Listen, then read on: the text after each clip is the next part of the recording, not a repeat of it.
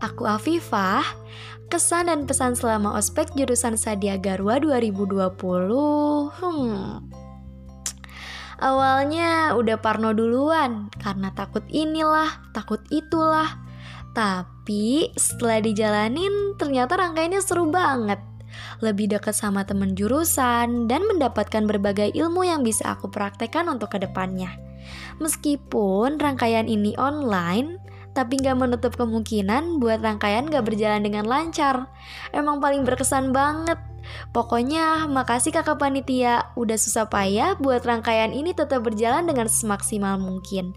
Dan semoga aku bersama teman-teman jurusan di MPM bisa lebih solid lagi karena adanya Sadia Garwa 2020.